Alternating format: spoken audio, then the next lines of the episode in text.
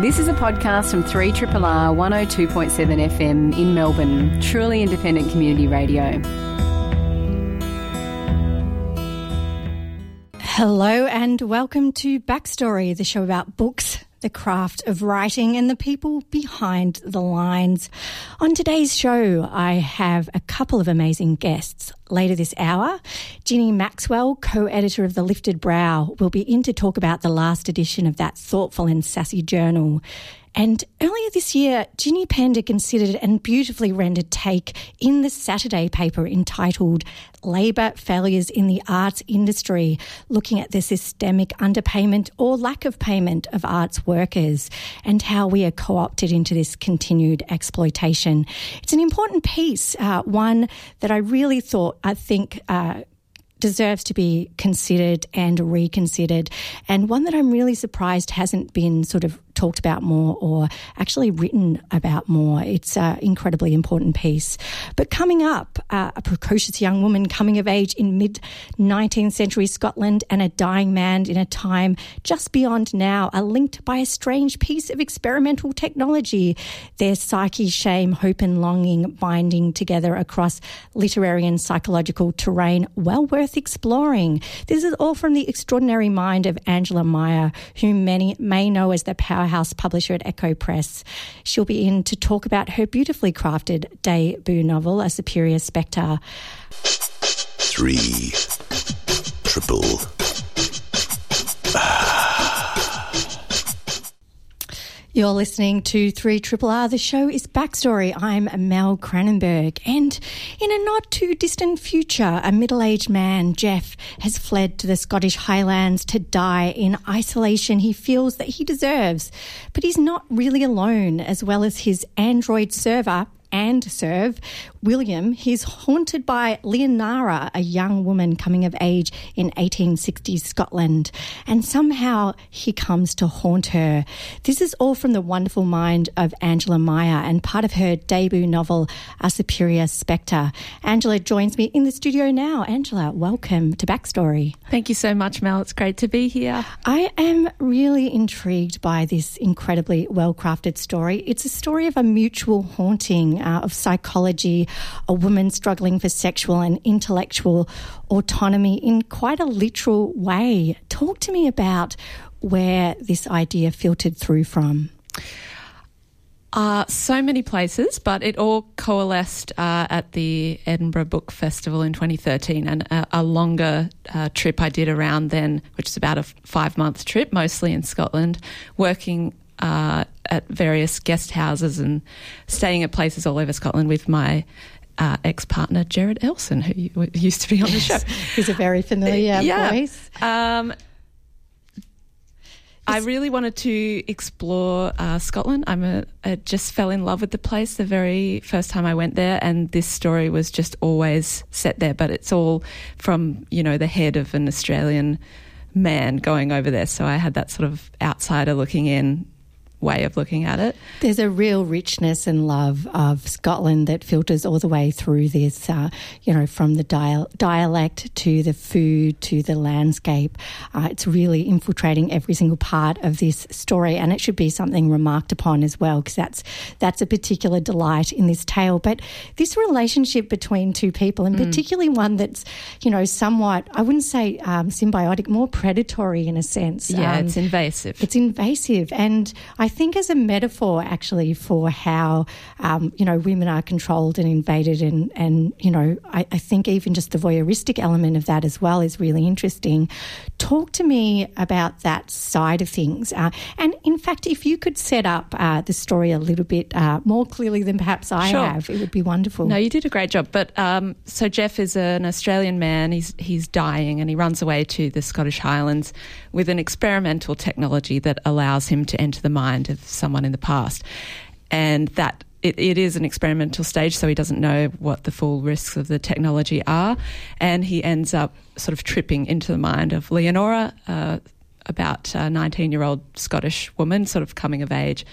And her chapters are when she, they're sort of gothic. They're when she becomes aware of his presence and, of course, doesn't know what to do with that. And being a woman and not much room for expression in a lot of ways. You know, she thinks she's sort of going mad. Um, so there's the two distinct kind of voices. Uh, I don't know how I sort of brought them together. They seem to come to me separately, and mm. um, there, yeah, I agree that there's an exploration of sort of predation through Jeff, but I did not realize I was doing that. It sounds really silly, but until I'd sort of done a first draft of the novel, I was like, oh, it's a man entering a woman's head. You know, I, I, I honestly, that just sort of naturally happened that I was exploring that. Um, but he's quite a Nabokovian character himself, isn't yes. he? This sort of uh, both self hatred and self justification for who he is, um, in well, a way. I very much wanted to write an unreliable narrator. So this this was a kind of challenge I set myself because I love books that do that and that sort of really tickle your brain in a way when you don't know that what they're telling you um, is the truth or not. And because I'm actually a really honest person, and I find it really, really difficult to lie. It was I. I like the idea of challenging myself to write someone, and there were so many times when I was writing it where I had to push myself and to to make him more unreliable, so you didn't quite know what was what, really. Yeah, I think you did a really beautiful job of it. I know we've been quite oblique, but there is a lot in this book that unravels as you go along, and neither of us really want to give away too much, I'm sure, too. But there's this wonderful sort of, you know, it's more than just a time slippage. And I think that the clue to what you're trying to get at is, of course, in the title of the book, A Superior Spectre, mm. which is taken from a poem that you actually inscribe at the start of the book, which is in Emily Dickinson. Uh, poem, the complete uh, from the complete poems, uh, and in it, you sort of get the sense of, you know, the real ghosts we have are the ghosts within, and they are by far and away the superior spectre That's over right. an exter- external haunting. And you've taken that step a step beyond that because, in a sense, you know, this man who is, you know, haunting uh, a woman in the past and, you know, being haunted by her, you know, this sense of us being, you know, controlled by external psyches in a, in a way that we internalize. I thought that this, I haven't seen a rendering that really moved me to that extent because I'm like, yes, we've got internalized patriarchy. Mm-hmm. Um, you've sort of shown it in this way, but um, and the way I wanted to yeah. do that partly was by making the reader sort of sit uncomfortably within Jeff's head while he's sitting within Leonora's head, and so I'm yeah, I'm sort of playing with the idea of reading itself and how it can affect and shape us. And uh, I, I guess I find it kind of amusing that as the the author, I'm I'm a bit Jeff like in that way, in that I'm being, I don't know, it made me think about the whole act of writing itself and what an author intends to do. Um, by sort of infecting the mind of the reader. Yeah. exactly. and I think you do use that term, infecting the mm-hmm. mind, throughout. There's also a lot of literary references throughout here that are forever reminding us uh, that, you know, this is a work of literature, even yes. though they're so beautifully wound in. And you do play with the form a lot. I think there's a wonderful moment in the book where Jeff, who you sort of think is the narrator, he's originally the first person perspective. Uh, when we meet Leonora, it's very much in the third person as a description of a past time, very much like an, you know, a sort of all seeing, omniscient narrator. Uh, but suddenly, you know, early on in the book, Jeff says, I, you know, kind of owns that he's been narrating this to his Android, which is recording That's it, right. and uh, suddenly changes the narrative about Leonora into the first person, and suddenly we're in her head. It was a really artful way of sort of, you know, using literary devices and also winding them into the story. Uh, it, I thought this was incredibly clever. Thank you. I almost didn't do that because I was very scared to do that. From, I mean, you just don't change a character's from third person to first person, but because it actually made sense for him to basically tell the reader that now I'm going to render this story to you in a way that helps you to experience it the way that I'm experiencing it, then, you know, I'm able to do that. But of course, there's more questions raised about who was telling the story, but I won't go on about that. No, but it's very cleverly done, I think, as well. And, and it does kind of give the other character agency in a way that it wouldn't. Mm-hmm. It really doesn't make you think about the choices that authors make when it comes to voice uh, and, you know, why certain uh, subjects, I guess, are rendered as first person and others as third person. I also thought a lot about the fact that, and, you know, I don't know whether or not this was something you were aiming to do, that, you know, a lot of us have grown up reading female characters through the eyes of, an, of a male author. That's right. And how they've been viewed that way. Is that something you were thinking about while you were writing? Yeah, I guess something that's interesting on that part is that Jeff is quite a he's a difficult and, and a hateful character at times, and he is predatory, as you say. But also, one thing that was interesting when I was writing it was that I wrote a lot of myself into him, and I hoped that he would sort of be empathetic as well. Although I, I think the reader reactions have been quite divided on this, and so, and I think some people don't want to empathise with him yeah. just because I, I, give him a very particular, very difficult kind of um, aberrant desire that he has, that he's sort of got this shame that he's facing. Um, but part of why I did that was quite deliberately to um, to Sorry, I've totally lost my train of thought. no, well, I, I, mean, I have to say, all great art does this. Mm. It should make you feel uncomfortable. And I think by putting you in a position where you're actually in the brain of someone that you don't naturally empathise with, you know, it really does make you question, yeah, you know, I this guess nature that's what of black and saying white. That, yeah, it's, it's, we're questioning that. And it's, I guess, in a way, while he's being forced to empathize with a woman. Like he's experiencing her menstrual cramps, he's experiencing her orgasm, um, he's experiencing all of her challenges as a woman of her time. Uh, but he doesn't necessarily learn from it. And that's also why I had, and I, again, I didn't really deliberately do this, but I realized afterwards um, that he has, he has this particular aberrant desire that would affect a certain group of people if he had acted upon it. And yet he's continually tripping into the mind, this mind of this young woman, and he's run away from a woman who loved him. He's also got a woman sort of nearby him in the narrative, and the consequences for all of them could be quite devastating in terms of his actions. But he doesn't feel as much shame over that. He doesn't think those actions through in the same way. He doesn't beat himself up over them. So I guess I wanted to have this it's it's a man with experiencing self-loathing over himself, but is it over the right. There's something very selfish about it, I yeah, have to say. Yeah. And I think that's beautifully rendered. If you've just joined us and you're wondering uh, what we're talking about, uh, the show is Backstory. I'm Mel Cranenburgh. Uh, we're discussing A Superior Spectre with author Angela Meyer. It's a wonderful book, a, a real literary exploration, uh, you know, of how we are colonized by the things that we read, uh, you know, and also how, I guess, you know, through the eyes of a, of a man who is haunting a woman, um, you know, we can both gain empathy and lose empathy when we're in, in this kind of viewpoint. Uh, Angela, I do want to talk to you a little bit about, um, you know, obviously constructing, uh, you know, this book but also how this has been for you, because I think many uh, listeners to Triple R will know you more as a publisher, mm-hmm. as a publisher at Echo Press. What is it like stepping over the line again? You've always been a writer, of course, yes. and you've always been a great reader. Many of you will have you know been long term readers of your your blog, uh, Literary Minded. Uh, but I think, you know, what is it like now to fully embrace being an author in this respect? Do you have to put aside some of your preconceptions? Do you have to, what do you need to do to stop yourself from, from over criticizing, I guess? Because that's one of the things mm. that sometimes stops us from writing. I have to have a really clear divide between um, writing time and work time. And I work full time, but when I was finishing the novel, I was part time at Echo.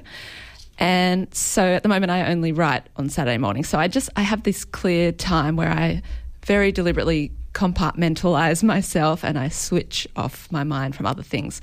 And to go into a first draft, you it, it is like that's the art part of it where you have to let go. And actually, in the novel, I'm quite interested in ideas of control and letting go. So there's that whole theme within it as well.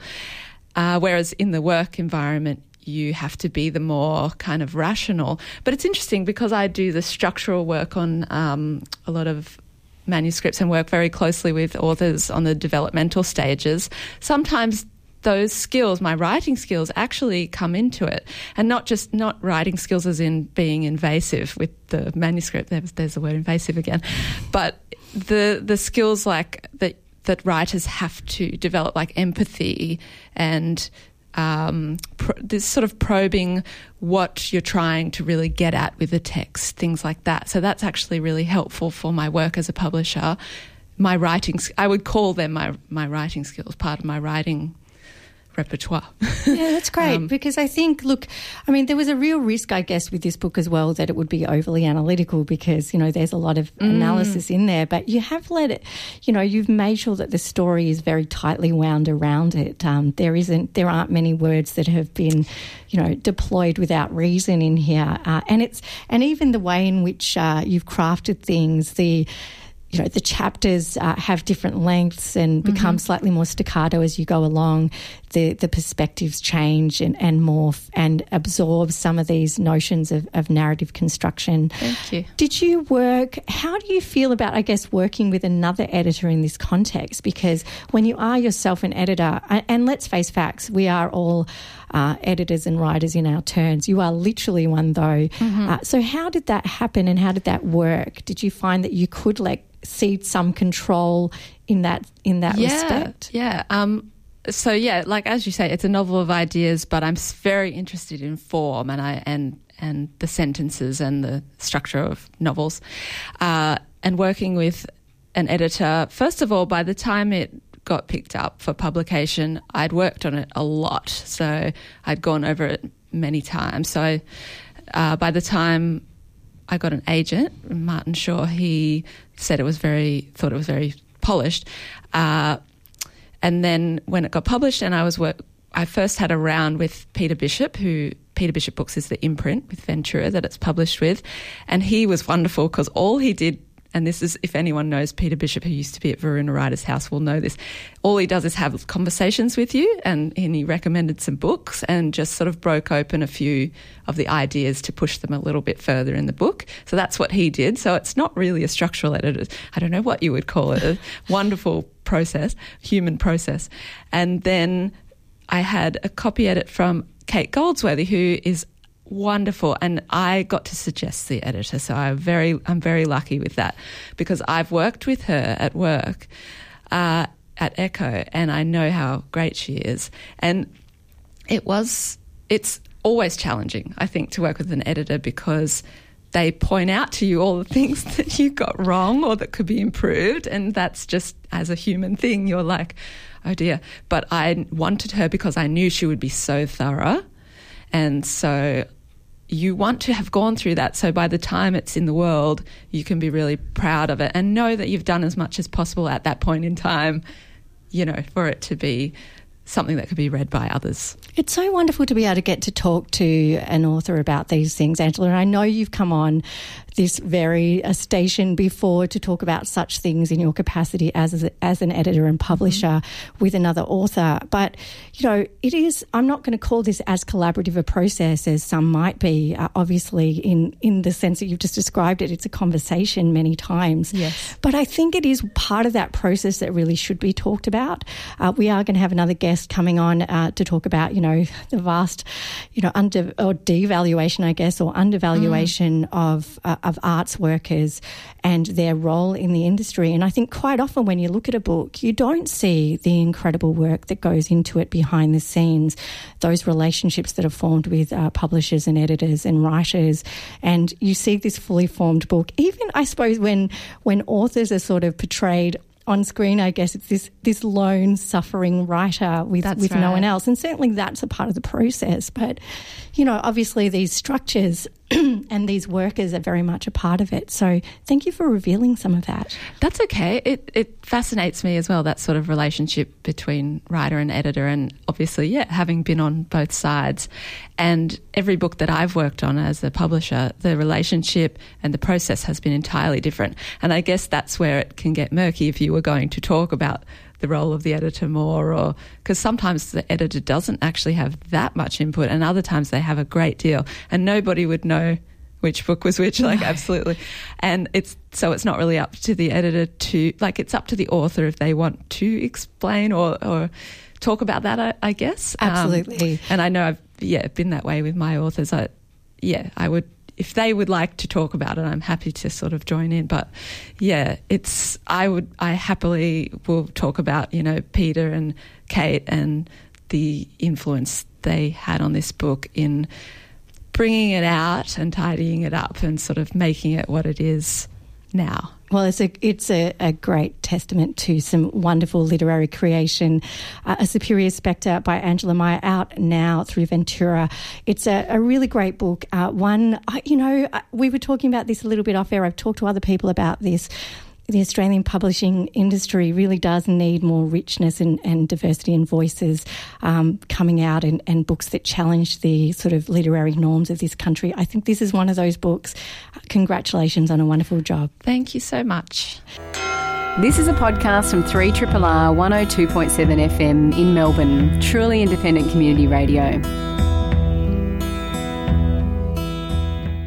You're listening to 3RRR's Backstory with Mel Cranenburgh, and I'm joined today by Ginny Maxwell, who is one of the editors of The Lifted Brow, which is definitely one of my favourite publications, I have to say.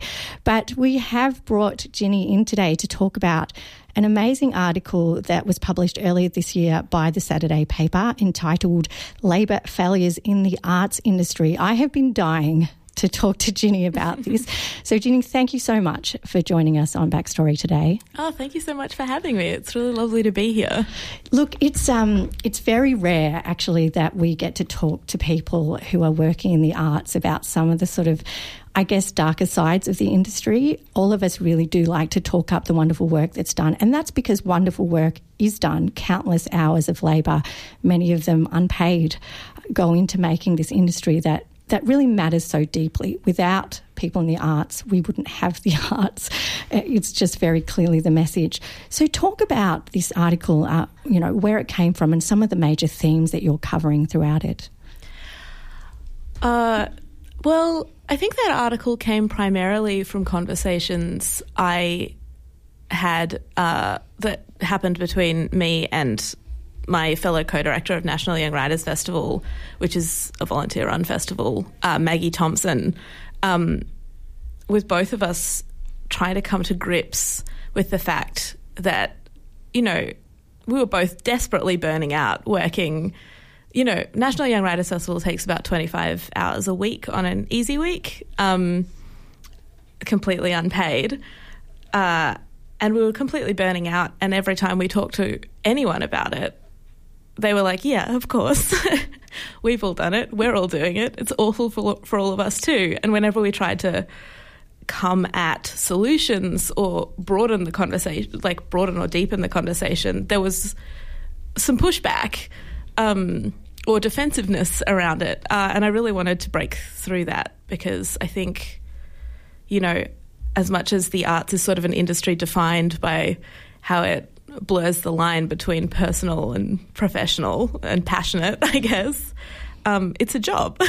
But this that's also job. something that you criticise in this article, which is that you know literally there is no no division between your work and your your social life in in these industries. So it, essentially, there's no boundary there, which means that you are working all the time. And you describe this in very clear terms, both personal and, you know, really delving into the political. And it made me think, I, uh, reading through some of the things that you've said, um, which were really interesting, which is this notion of love being the currency. I guess we, of course, love it and therefore don't need to be paid. The fact that, in a sense, uh, arts workers are themselves co opted into this. Uh, the, the fact of privilege in some senses allowing this. And I think you rendered that really beautifully, talking about this being an industry heavily dominated by cis white um, women um, who are both privileged and also by virtue of their gender being co-opted into this notion that they are supposed to happily you know render their work for nothing it actually made me think about a section in um, in Elif Batuman's um, Rent a Family article that appeared in the New Yorker, where she talks about, you know, this industry in Japan, which seems kind of extraordinary, uh, where, you know, people are paid to do things that are traditional family functions like, I don't know, um, you know, be someone's dad for a day or turn up and cry at a funeral. Um, but she, she points out that, that these notions of family doing things for nothing are relatively modern phenomenon and that actually, you know, this is a way in which, um, you know, work that, that women often do at home uh, is not you know, given a monetary value, essentially people are, are doing this for nothing. I thought the parallels between in the art, this and the arts industry were really interesting ones. Where do you think this has come from, and how do you think this is being perpetuated now? I think one of the problems is that people.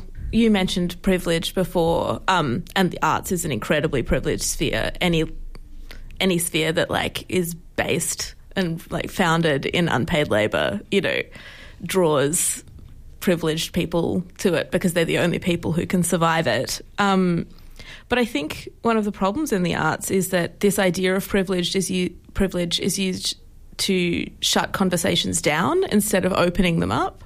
So instead of conversations, which I actually really found in response, I found in response to this article, like in the response to this article too, um, if people start complaining about the difficulties of working in the arts, the response is like, "But you're lucky. Like you're so lucky to be here," rather than if I, if I, an incredibly lucky person, am still struggling this much. Imagine all of these people who have no access to this. How can we, like, how rather than resting on our laurels and accepting it, like, how can we, you know, be motivated to find like to find some form of structural change?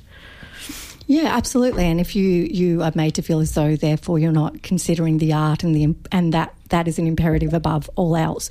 And you do talk about that. But there was also a really interesting point in your article where you sort of say, you know, you feel as though at a, to to a certain extent that, and I, I think I can quote you here. Sometimes I feel as though I feel as though everyone in the arts is functionally a scab, myself included. and I think that's a really interesting. And I don't want this to be read out of context, um, you know. But you're sort of talking about this within the context of being someone who is programming an arts festival, and you say, how can I program program events about unionisation and artists as workers, knowing that the organisation at which I work is volunteer run. And look, I do think that there is a place for volunteerism. Certainly, here I am at Triple R as a volunteer uh, announcer. But again, the inherent privilege of being able to, to do that or afford the time to do that you know, is an interesting one. And what does that then mean for those who are excluded because they can't afford to do that? Yeah. To be clear, I'm not against volunteering. Um, what bothers, what like frightens me is the idea that there are organizations that require so much of their workers and off, actually offer relatively little, you know, in terms of even support, even support in the role. Um, and and you can continue like that for years, you know. Absolutely. And I do have to say, having come from, you know, doing not for profit work, especially, I, I, remember being at a particular conference that I shan't name, uh, where, you know, people who were extremely well intentioned were talking about how their business model was perhaps not to pay writers uh, and give them, you know, uh, they would write for nothing. That would be how they would produce these publications. And I was saying, how can you help one group by exploiting another? And surely, you know, a utopian model has to consider all of these elements. If we are in a capitalist society, which sadly we find ourselves in, uh, that means that I think we have to consider all of these things. Do you see a way forward with this for arts organisations, as you say, when everyone is deeply mired in this sort of model where where things are run on on such a tiny budget because the presumption is that you will get volunteer arts workers. How do you change that? How do you take the time to change that? I mean, I wish I had all the answers. Uh, what I can say is um, so much of the problem is funding, like like fund like current funding models and arts funding in general on like a federal level. There is so the money really isn't there, and I do understand that. And corporate sponsorship isn't always the answer. It's it's a very it's a complex issue. Um, I would never want to diminish that, but I think starting to have these conversations um, I made a commitment at the beginning of this year that I would always talk about money. Yes. Just because people feel so alone, I think, in like when you're not aestheticizing your burnout or joking about it with your friends, you're actually just burning out and broke. and that feels so awful. And so, and it's hard not to blame yourself because everybody else, obviously, you don't get a glimpse into their interiority. So everyone around you seems to be doing fine.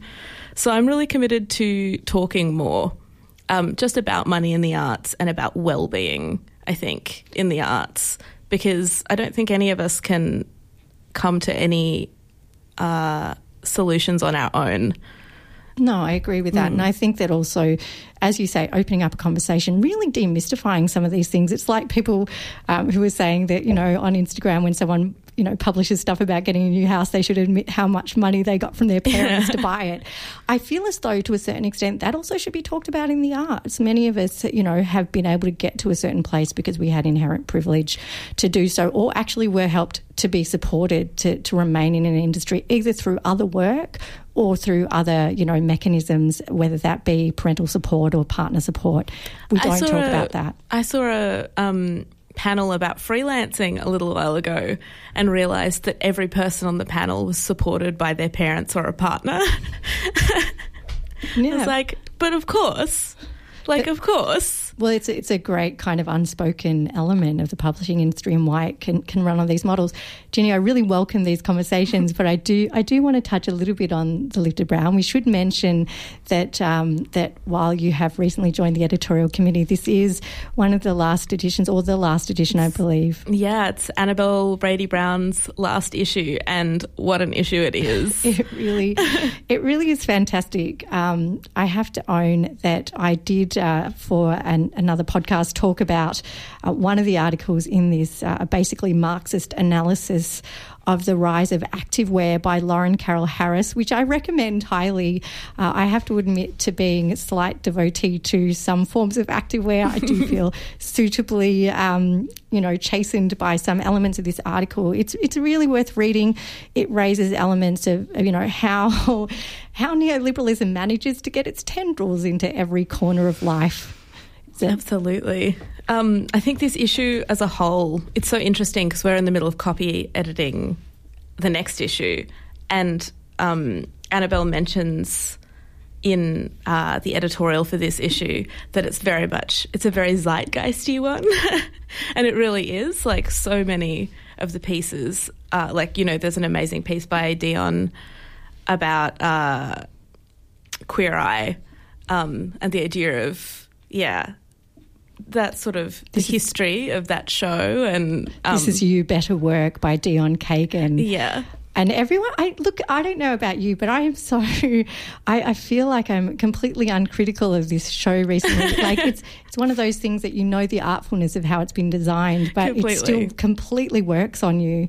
It's amazing. 100% Yeah, this, there's a really interesting element. What else has kind of captured you in this edition, Ginny? Hmm um, I mean to be honest I would read absolutely anything Jana Perkovic Perkovic wrote and this column the critic in the episode the criticism is absolutely no exception. Um, I think and you know we can't we can't talk about this issue without talking about Stephen Pham's long read, This is- Centering the Crush, The Oh. Ephemeral Joy of Carly Rae Jepsen. Before we launch into that, I have to let people know uh, you are listening to Backstory on 3 Triple R.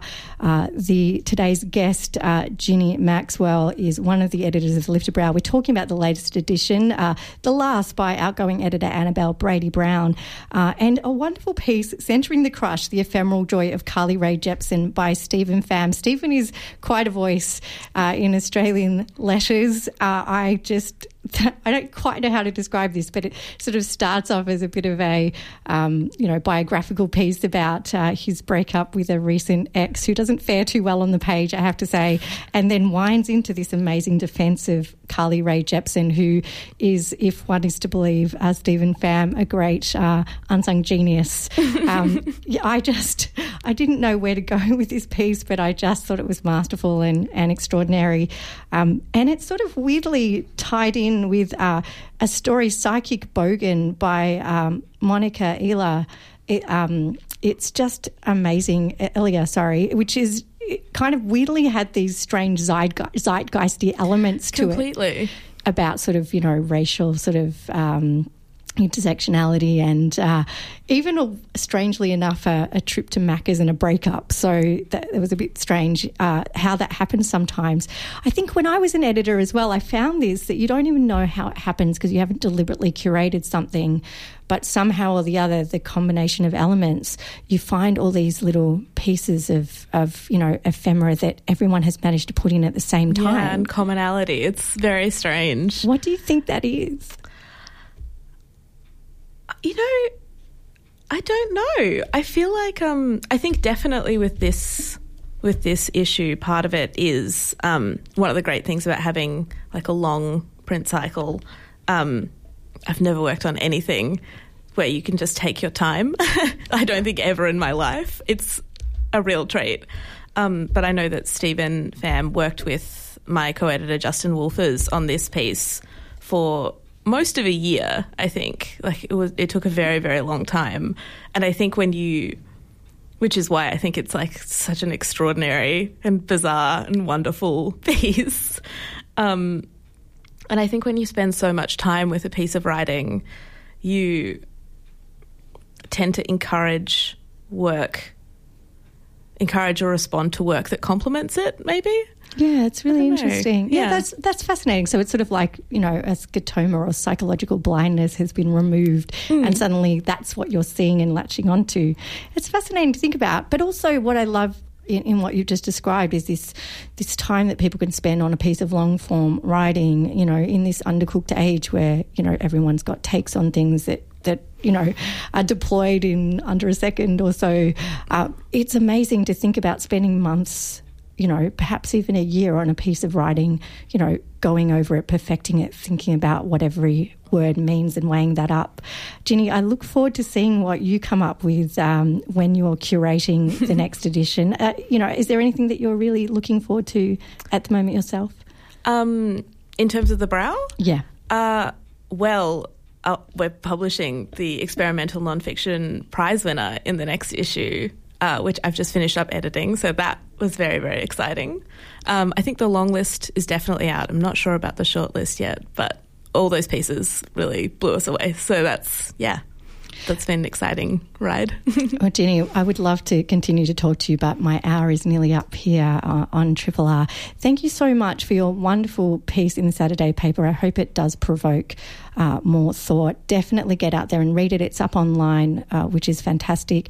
The latest edition of The Brow is out, and I very much look forward to the coming edition that you will be a part of. I hope you will come and join us again. Absolutely. Thanks so much for having me. Thank you so much. Three triple R. You've been listening to Backstory, the show about books, the craft of writing, and the people behind the lines. I'm Mel Cranenburgh, and if you like what you've heard, you can listen to the live version of the show Wednesdays at 12 on Triple R. Join the stream on the Triple R website or subscribe to this podcast in your favourite podcatcher. Thanks for listening. Join me again soon. This has been a podcast from 3 Triple R 102.7 FM in Melbourne. Truly independent community radio. Want to hear more? Check out our website at rrr.org.au.